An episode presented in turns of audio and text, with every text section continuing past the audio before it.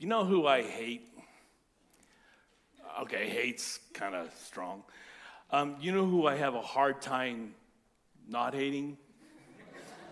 Okay, well, not, it's not about them, but it's about what they do. What I hate about what they do. You know, people. People who hurt and people who mistreat my children. Uh, if you're a parent, you get where I'm coming from, right? Because for us parents, it's usually nothing even that extreme.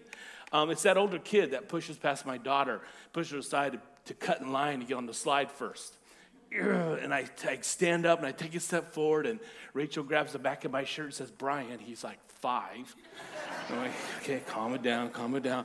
It's that unfair teacher who uh, just didn't get how talented my daughter was, or or that netball coach that puts my da- puts their daughter in the game instead of my daughter because obviously my daughter's better and you want to protect their own daughter.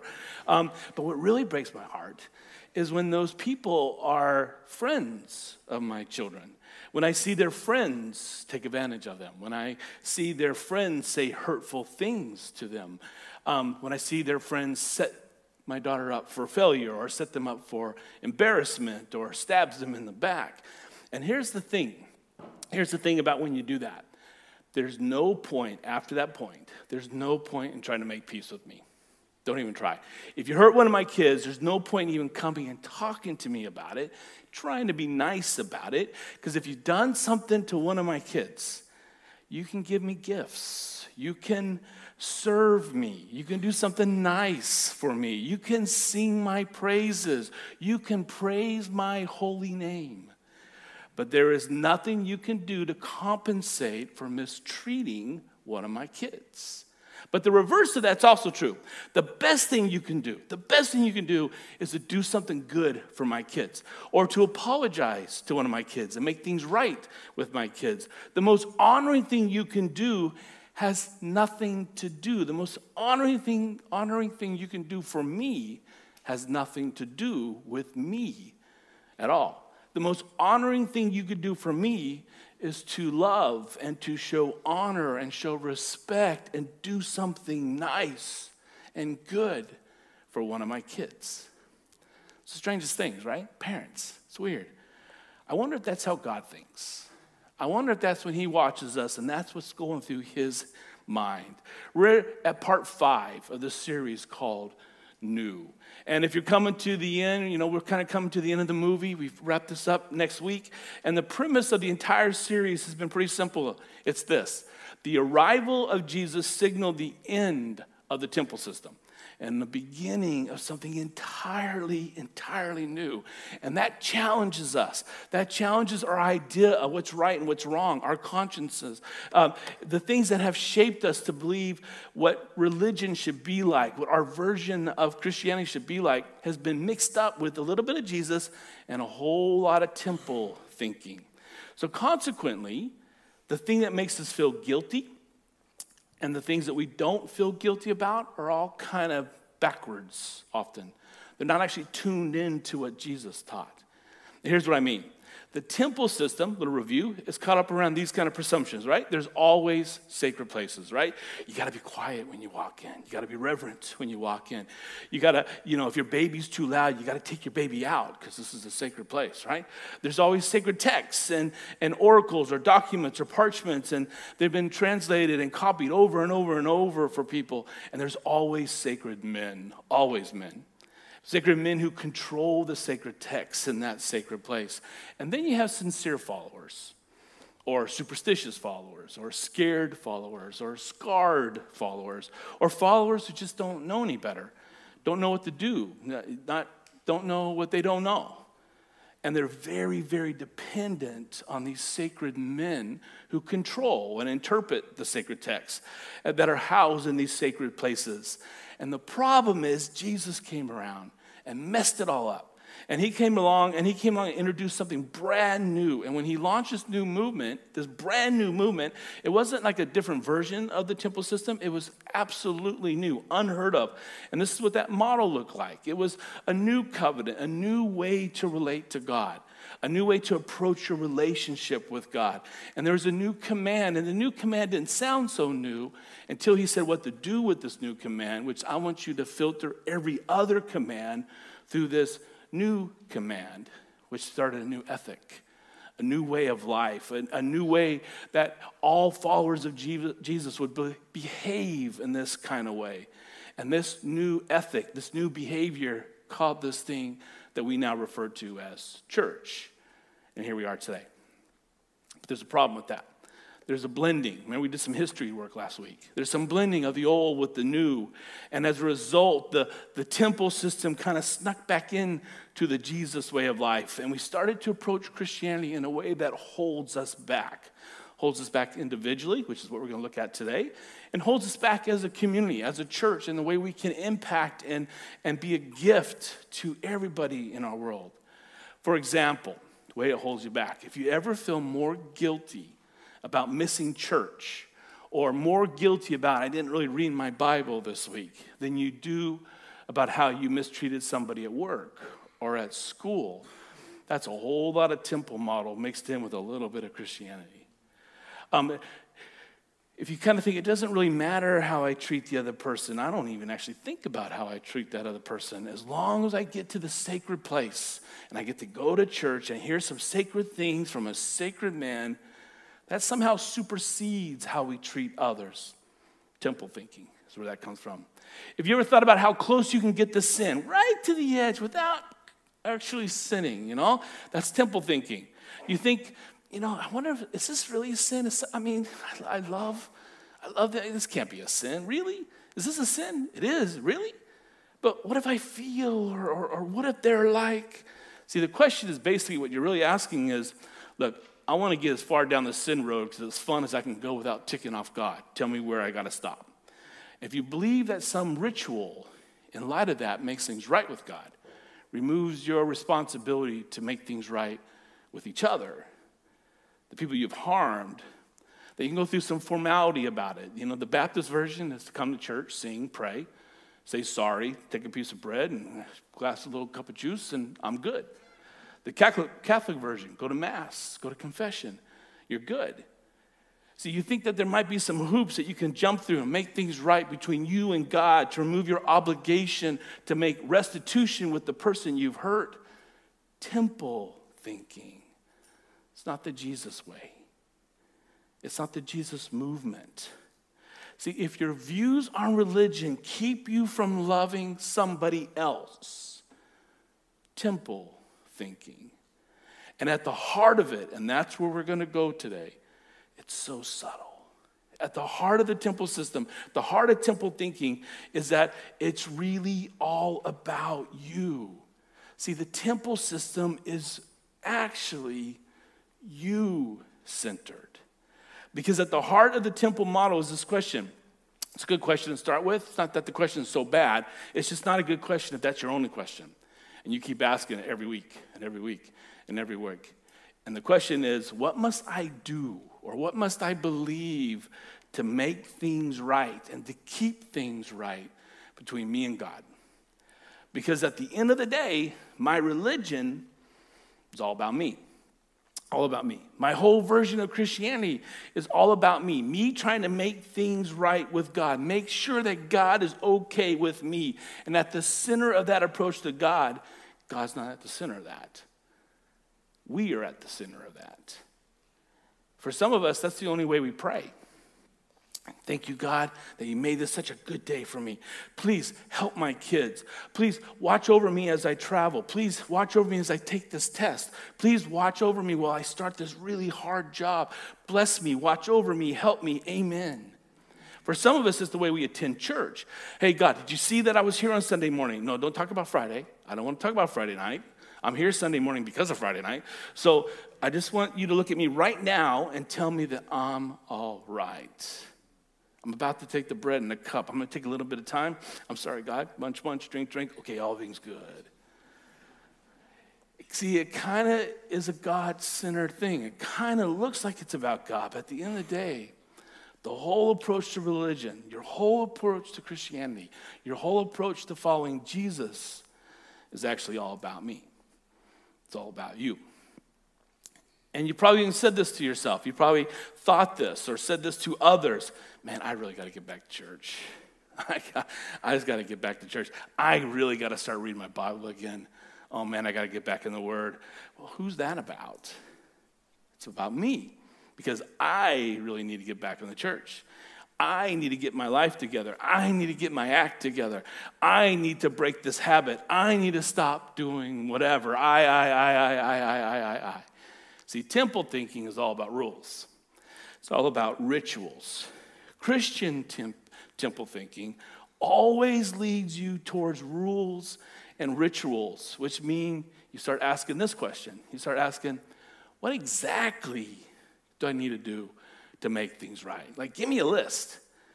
How much? How often? Where? Again, good question initially, but eventually, if your Christian faith is all based on that and never moves beyond what it is for you and how you keep God happy, and you know, I think I think it'll be okay if I attend church every other week. I think I think that'll be good. I, actually, once a month.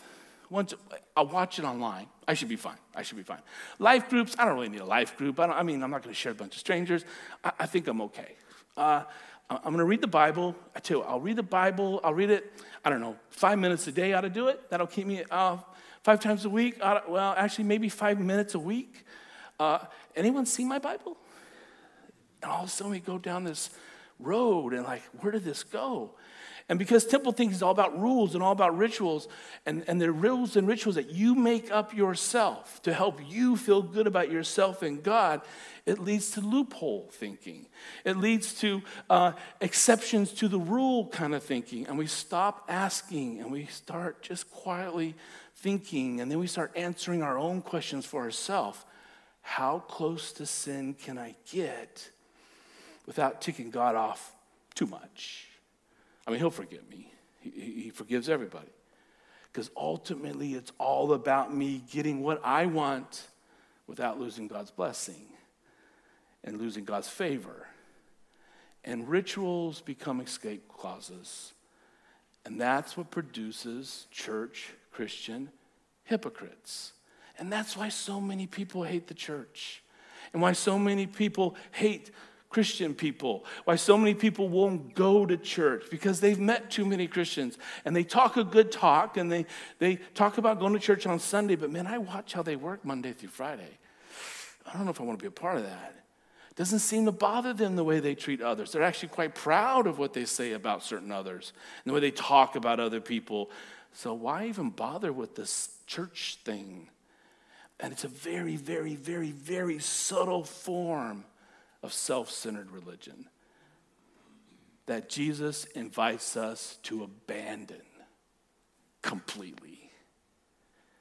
Because the Jesus model is something different. The Jesus model is centered on the other beside you. The Jesus model is focused on the person sitting to your left and to your right. If you vote labor, the Jesus model centers on the person to your right. If you vote national, the Jesus model centers on the person to your left. If you're a racist, the Jesus model centers on the person you want nothing to do with. It centers on the other that you have a bad attitude towards. It centers on the other you would call an enemy. And following Jesus is an invitation to leave behind all that that's about and embrace the other that is right beside you. And you take, if you take this one idea, this one idea, and filter everything you read in the New Testament, the teachings of Jesus, the teachings of the Apostle Paul, the teachings of Peter, the entire New Testament will come alive. It'll jump from the pages into, into your mind, into your heart in a way that you've never, ever seen before. Because people all through the New Testament are invited to love people the way our Heavenly Father loved them. And that's what it's all about. And that's why Jesus can say, see if I get this back here again. That's why Jesus can say, This is my commandment, that you love one another just as I loved you. This is my commandment. This is my one commandment, Jesus says. I just have one. It's why the Apostle Paul can get away with saying, look, the only thing that counts, the only thing that counts, oh, wait, wait, the Bible's really thick. Have you seen it, Paul? It's really, there's a lot of stuff here. You wrote like over half of it. The only thing that counts is expressing my faith through love. That's why Paul can quote what Jesus said that the entire law is fulfilled. The entire law and all the other 630 laws that we've added to it, plus those 10 commandments from the Old Testament, all that, the entire law is fulfilled in keeping one commandment love your neighbor as yourself. And this is where I got to ask you wake up. I need you to pay attention from here on out because this is where we completely depart from temple thinking. It represents a complete 100% departure from church. A 100% departure from church thinking. It's a complete departure. Now, let me illustrate. Um, this is stuff I'm going to illustrate now. You might want to memorize this. You might want to take really good notes at this point because you might want to illustrate this kind of stuff. Do you know why you should tell the truth? I'm like, yeah, I know that one. I know that one because it's in the Bible. Thou shalt not lie. It says something like that. You should tell the truth because the Bible says don't lie. Wrong. Wrong answer, even though it's true. You know why you should tell the truth? Because temple thinking says you tell the truth because it's in the Bible. The Bible says tell the truth. Jesus model thinking says I tell the truth because when you lie, you hurt the person you lie to. The, me, the Jesus model says the reason you don't lie is because when you lie, you're covering for yourself at someone else's expense. You're throwing somebody else under the bus instead of owning your own stuff. When you lie, you're saying to the person you lied to, you're not worthy of the truth. And whatever is best for me is secondary. You come secondary to what's best for me. See, the reason Christians shouldn't lie has nothing to do with the fact that God said in the Bible, don't lie. The reason God said in the Bible, don't lie, is because God's concerned about the people that you will be tempted to lie to. See the change? Subtle, but there's a change. Temple thinking says, I'm going to tell the truth so God will love me. Jesus says, No, you tell the truth because you love people. Right, let's do another test. Do you know why you're supposed to be generous?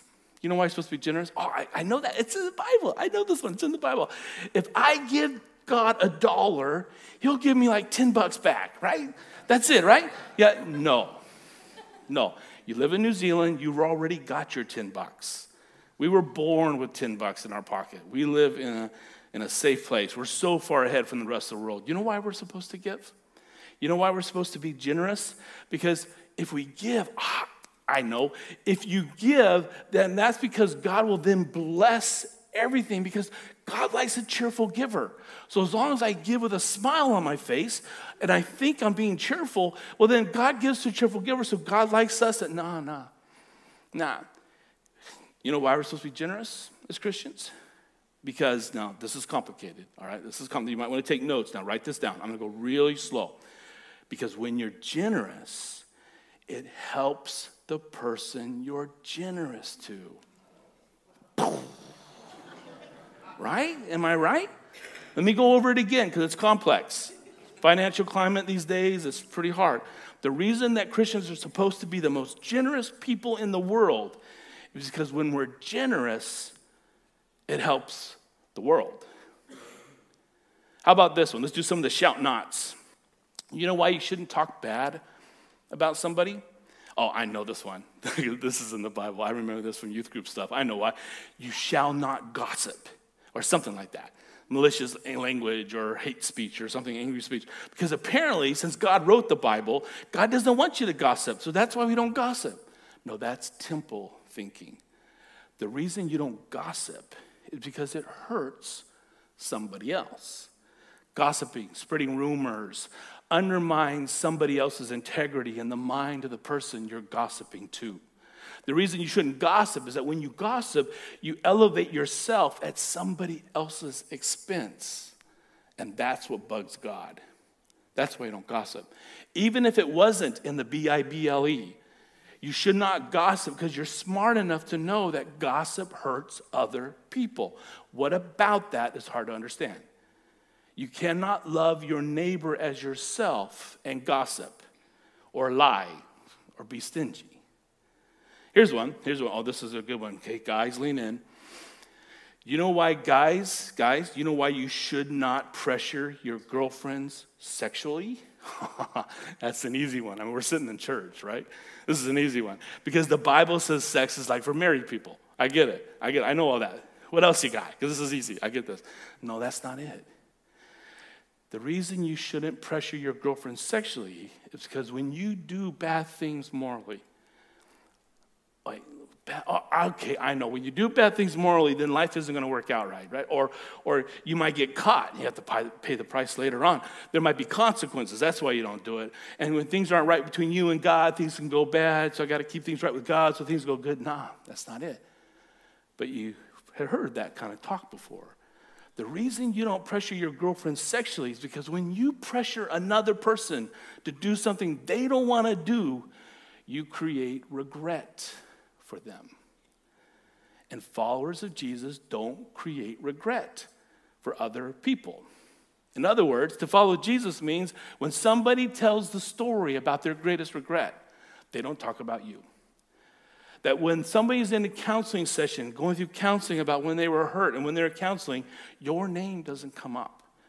Because in that moment, when you are tempted to pressure them sexually, you realize, wait a second, I actually don't need a verse for this.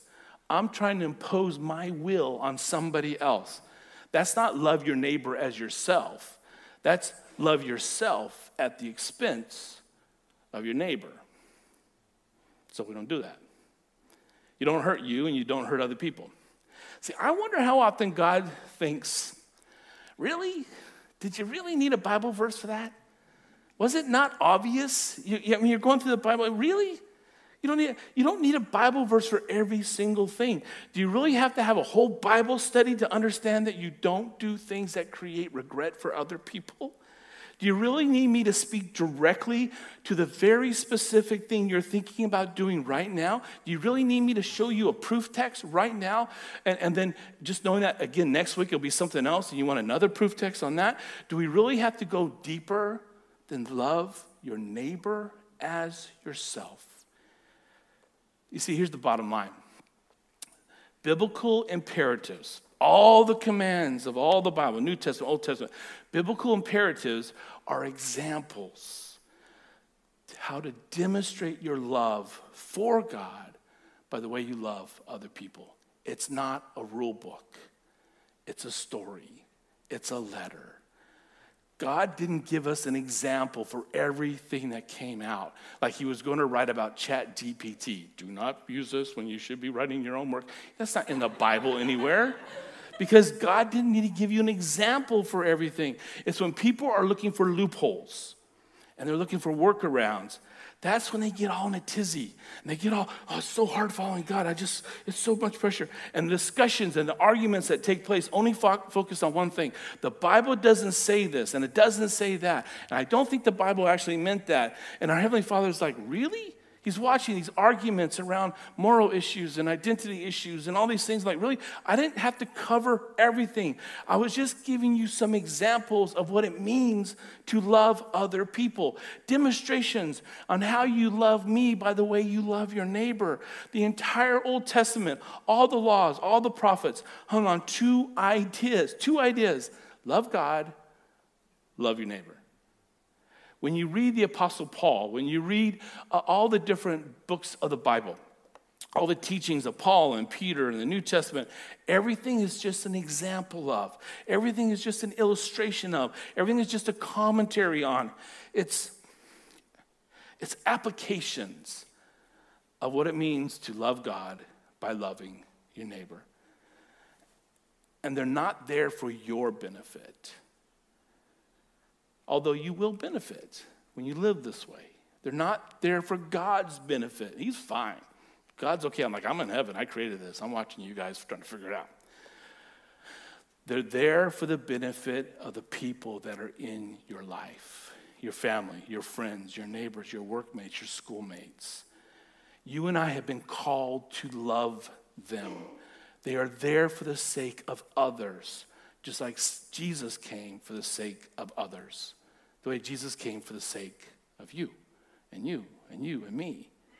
Now, real quick, I can understand that where I'm going here. You're like, man, he was just dumbing this thing down so low.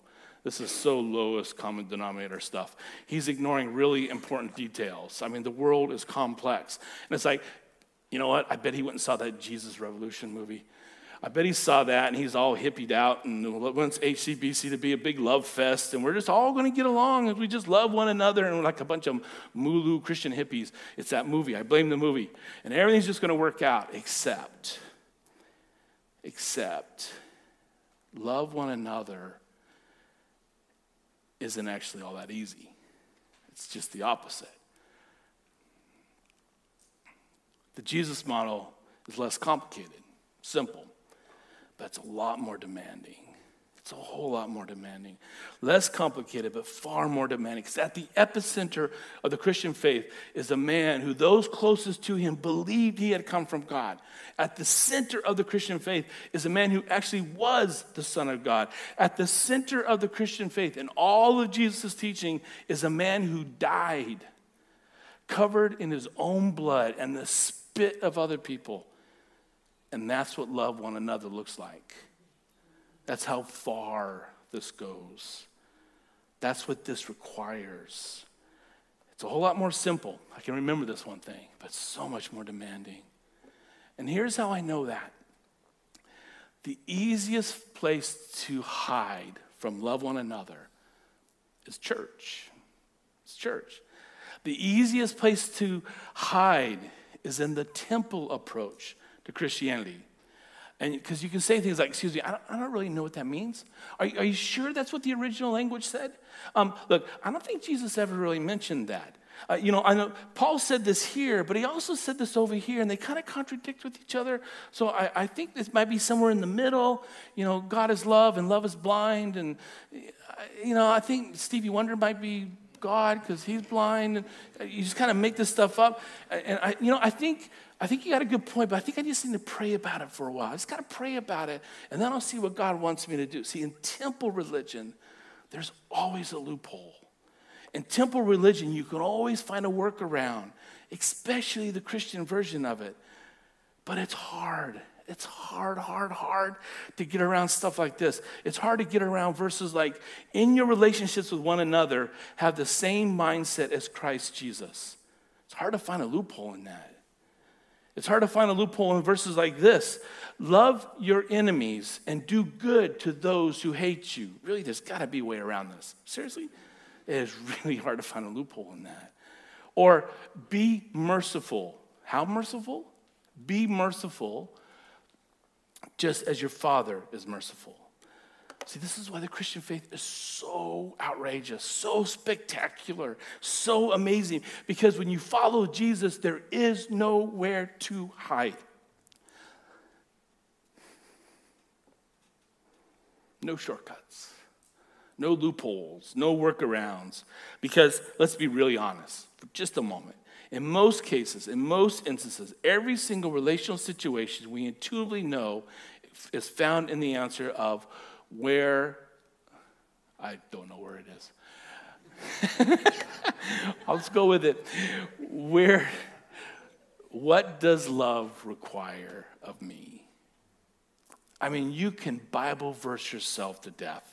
You can Old Testament yourself to death. You can rationalize yourself to death. You can hide in the temple every single Sunday morning. You can loop, loophole your way out of application in the temple. But intuitively, we always know the answer to the question what does love require of me? This is the essence of following Jesus. And again, if you think it's simple, if you think it's easy, if you think I'm watering this stuff down too far, just remember when your heavenly Father, when God in heaven answered this question, it cost him his son. When Jesus, when he answered the question, it cost him his life. And then he said, Follow me. What? Seriously? He goes, Follow me. It's simple. You simply answer the question and act on the answer to the question What does love require of me? Everything else is commentary. Everything else is illustration. Everything else is taking a three minute sermon, and I'm stretching out to about 35 today. Can you imagine? Can you imagine what would happen in our families if we just did that?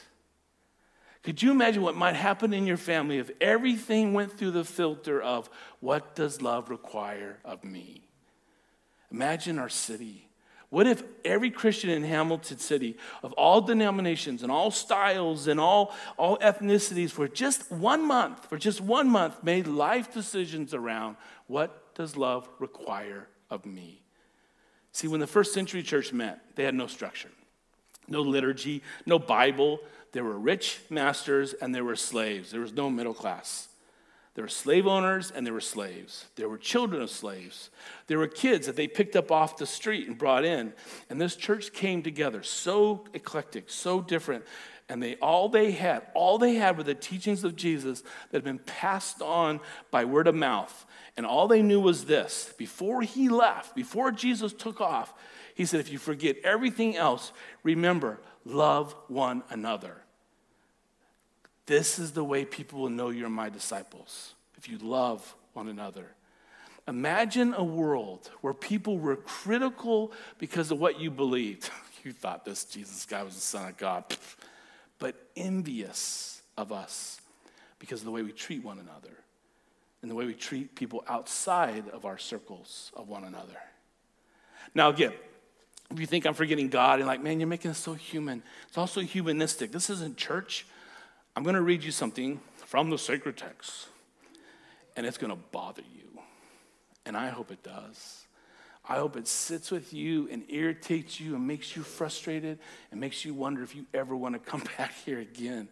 I hope the impact on you will be just like it was on the impact of the first people that heard this. The first people that heard Jesus say this, and the first people who read about this later on. Because one day, Jesus was teaching, and here's what he said Matthew 25, he said, When the Son of Man comes in his glory, and all the angels with him. He will sit on his glorious throne, and all the nations will be gathered before him, and he will separate the people one from another as a shepherd separates the sheep from the goats. Now, everybody listening got this. We're like, mm, I saw sheep, goats, I don't, you know, whatever, okay, fine. And he goes on. He said, He will put the sheep on his right and the goats on his left. And the king, the king is talking about himself, the king, the glorious king on his glorious throne. He says, The king will say to those on his right, Come, you who are blessed by my Father, take your inheritance, the kingdom prepared for you since the creation of the world. And all the people on the right were like, oh man, we're so lucky. I'm glad we chose to sit on the right.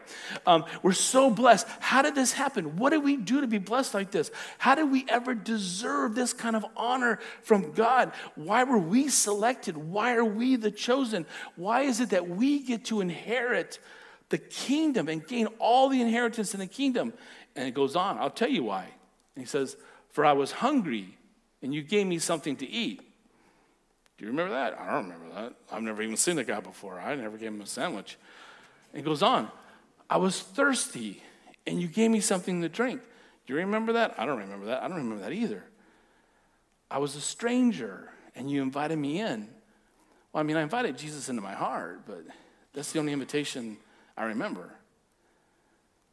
I needed clothes and you clothed me. I was sick. Wait, wait, Jesus can get sick? I've been all through the Bible. I don't see anywhere where Jesus has been sick. Nowhere. I mean, he healed everybody else. I'm sure he was always healthy. I was sick, and you looked after me. I was in prison. Whoa, what? They left that out of the Bible. Jesus was in prison? He broke the law? I was in prison, and you came to visit me. And they're thinking, okay, I don't get it. I mean, I visited God, but I visit in church.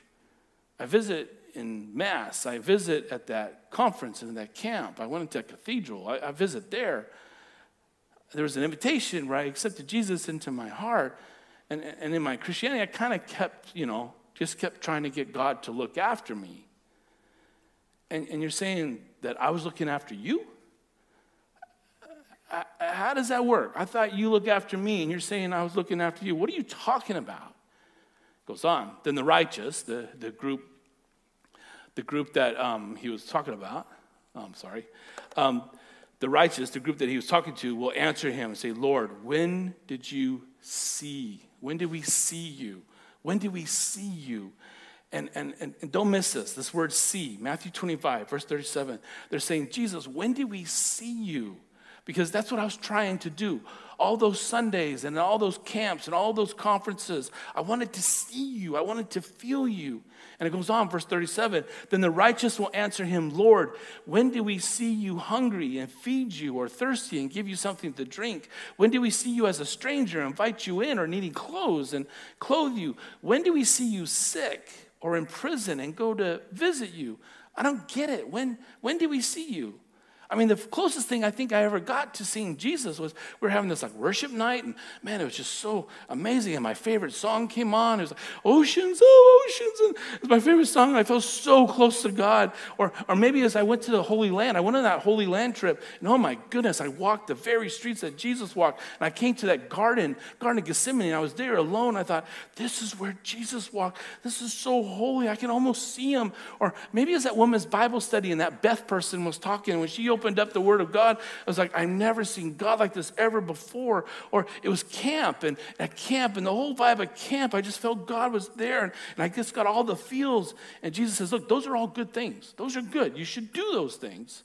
But let me ask you a question about those things. When you went to the Holy Land, who got the most out of that trip? Me or you? well, me, I got the photos I can show you when you had that extraordinary worship time and, and, and you're just overcome with joy, who got anything out of that? Well, it was pretty much me. I was kind of buzzing that night. It was pretty cool. What about that awesome quiet time and you're reading that verse that you've read over a hundred times and it's like it just jumped out at you at that point? Who was that for? Well, that was for me. That was you speaking to me. And that camp that you went to, who was that for? Well, that was kind of for my parents because they wanted me out of the house, but it was for me too. Good stuff. All good stuff. But that's not what Jesus is talking about. See, the essence of following Jesus isn't about you, it's not about me. And he finishes and he says in verse 40, he says, Then the king replied, Truly I tell you, whatever you did for one of the least of these brothers and sisters of mine, you did for me. Wow. Wow. See, the Jesus model centers on the you beside you. And what happens is our devotion, our devotion to God, is illustrated and demonstrated and kind of authenticated by your love for others. Not what you get out of God, not how much you prove to God that you love Him. It's illustrated by how you love others. It's not this ethereal, kind of intangible, invisible, spiritual uh, thing. It's not this, I got something out of that message thing. It's not that stuff that we love and appreciate and church hop and hop and hop and hop until we find. It's not in that. Did you catch earlier that if you mistreat one of God's kids, all the worship singing and all the serving and all the generosity and tithing and all the sucking up to God won't make up for it. Did you catch that? Did you catch that the best way to honor God really has nothing to do with God at all? The most honoring thing you can do for God is to do something for one of his children. See, whatever you do for one of them, it's like you're doing it for God. What if it was that simple? What if it's as simple as what does love require of us? And to honor God, I will love you, and I will love you, and I will love you, and I will love you.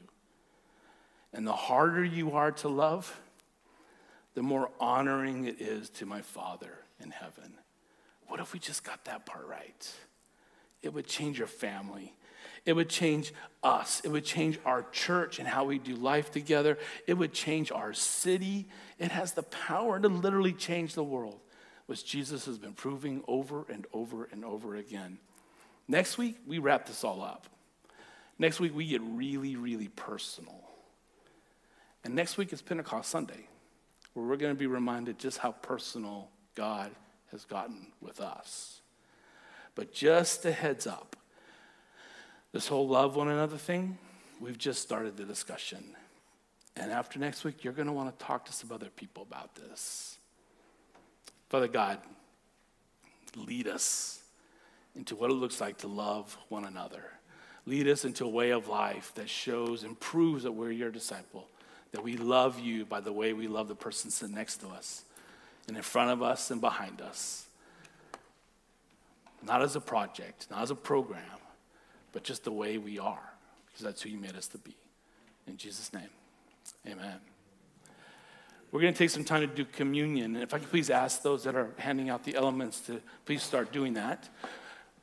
As you take the cup and as you, you take the bread, I just want to ask you to do one thing. One thing. Take some time between you and God. How much temple thinking have you been living in? And then remember what He did for you to get rid of that. And then make that commitment. I open myself up to you, Jesus, to love the other beside me. And once you've done that, take the cup, take the bread, and do it remembrance of how much Jesus loved you to the point of dying on the cross, rising again, sending us his spirit so we can actually love each other the way he loved you. Take that time, eat the cup, eat the bread, drink the cup when you're ready, and then we'll be asked to continue our time of worship.